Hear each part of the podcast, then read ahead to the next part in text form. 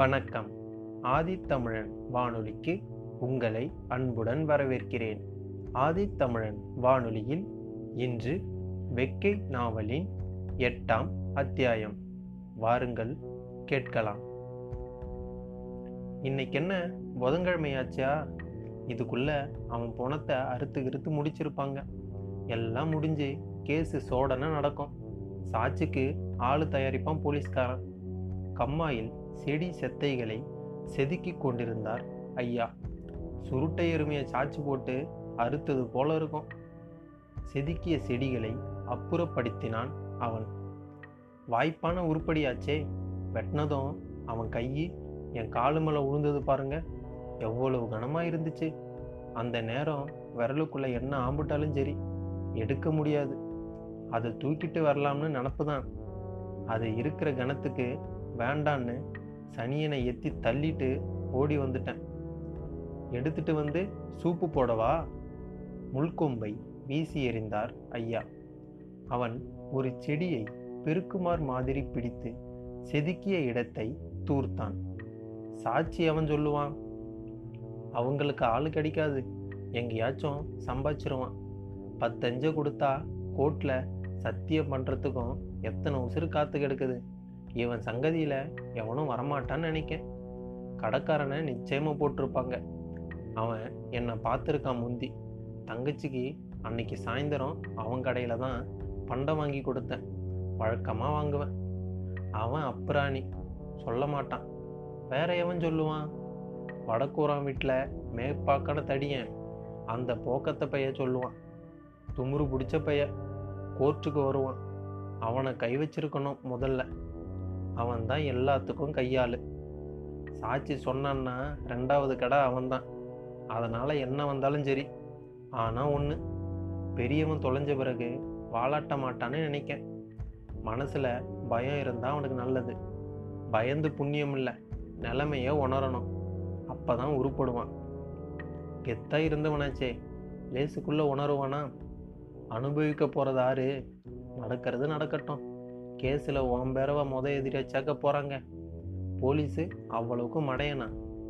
உங்களை சேப்பானா? கண்டிப்பாக நான் தானே ஒத்துக்கிறேன். அப்போ என்ன செய்வாங்க? நம்பணுமே. 15 கூட ஆகலை. அவ்வளவு துணிச்சலோட தனியாக எப்படி செய்ய முடியும்? நான் தூண்டி விட்டேன்னு சொல்லுவான். இல்லை, நான் செஞ்சுட்டு உன்னைய ஒத்துக்கிற சொன்னதாக கதை கட்டுவான். மாமாவுக்கு என்ன சேப்பானா? எப்படி ஆகுதுன்னு பார்ப்போம். மாமாவை சந்திச்சாதான் தெரியும். சிறிய களம் போல் செதுக்கி இருந்தார்கள்.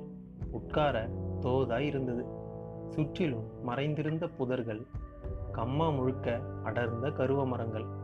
உள்ளிருந்து பார்த்தால் கரையில் நடமாட்டங்களை கவனிக்க முடியும். தப்பிக்க தோதாக பின்பக்கம் மேட்டுப்பரப்பில் மலைக்கு ஓடுகிறார் போலவும், தண்ணீரில் நீந்தி கரைக்கு செல்ல வசதியாகவும் இடத்தை அமைத்திருந்தார்கள். அருகில் தண்ணீர் கிடந்ததால் குளிர்ச்சியாக இருந்தது. ஐயா செதுக்கியிருக்கும் அழகை பார்த்தால் அங்கேயே படுத்து உறங்கிவிடலாம் போலிருந்தது. ஐயா இன்னொரு இடத்துக்கும் போய் செதுக்கினார். அப்படித்தான் முடிவு. ராத்திரியில் இருவரும் தனியாகவே படுக்கணும், மலையில் மாதிரி. நீங்கள் செதுக்கிட்டுருங்க, நான் கரைப்பக்கம் போய் பானை சம்பாரிச்சிட்டு வரேன். மதியத்துக்கு எதனா ஆக்கணும்ல. அது ஒன்று செய்யணுமோ? என்னடா இது, ஒரு ஜான் வயிற்றுக்காக மனுஷன் லோல் பட வேண்டியிருக்கு. வயிறு பசிக்காமல் இருக்கக்கூடாதா? 10 ஒருக்கா சாப்பிட்றா போல இருக்கணும். சரி சரி, போய் வா. பத்திரமா திரியணும் சாமான்களை வச்சுட்டு. சுற்றி போ. அவன் யோசனையில் நடந்தான். மறுகாலை சுற்றி கலிங்கலேறி சுற்றிலும் நோட்டம் விட்டான். கரைக்கு வடக்கே ஒரே வயல்வெளி. பெரும்பாலான வயல்களில் நிலக்கடலை செடி அடர்ந்திருந்தது. சில இடங்களில் பெண்கள் திரிந்தார்கள். நடுப்பகுதிகளில் வாழைத்தோட்டம், ஒரு வெற்றிலை கொடிக்கால். கரையில் நடந்தான். மடையை தாண்டியதும் வெளிச்சரிவில் இறங்கி பெருவாய்க்கால் வழியாக போனான். ஒரு சங்கஞ்செடி கும்மலில் சரசரப்பு கேட்டது. ஒதுங்கி நின்று கவனித்தான். 2 செதிப்புடரை கம்பால் எழுப்பி கலைந்து கொண்டிருந்தார்கள். இன்னொருவர் நுனியில் சூலாயுதம் போல் உள்ள கம்பை குத்துவசத்தில் வைத்து கொண்டு நின்றார். இது என்ன வேட்டையாயிருக்கும்? அதுக்குள் திடீரென்று பெரிய பாம்பொன்று நெளிந்து ஓடியது.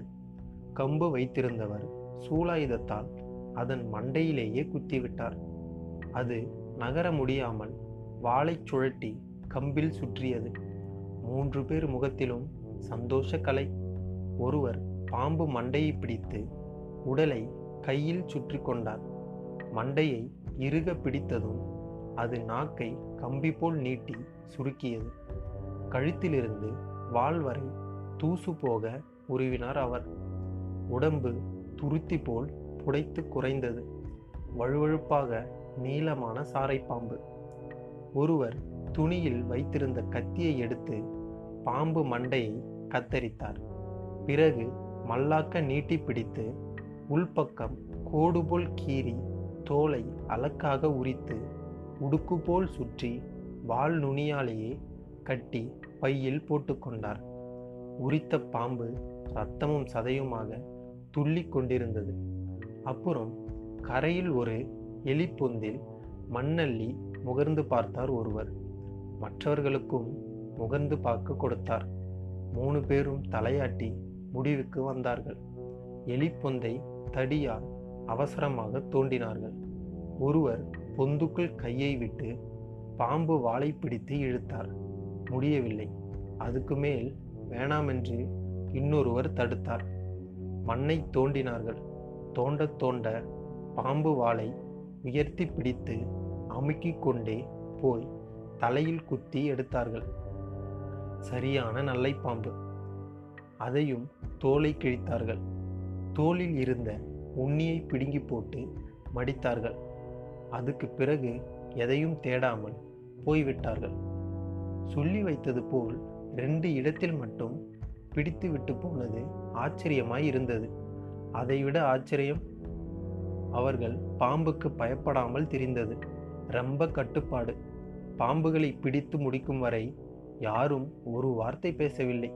இந்த கணமும் மனத்தைரியமும் எவனுக்கு வரும்?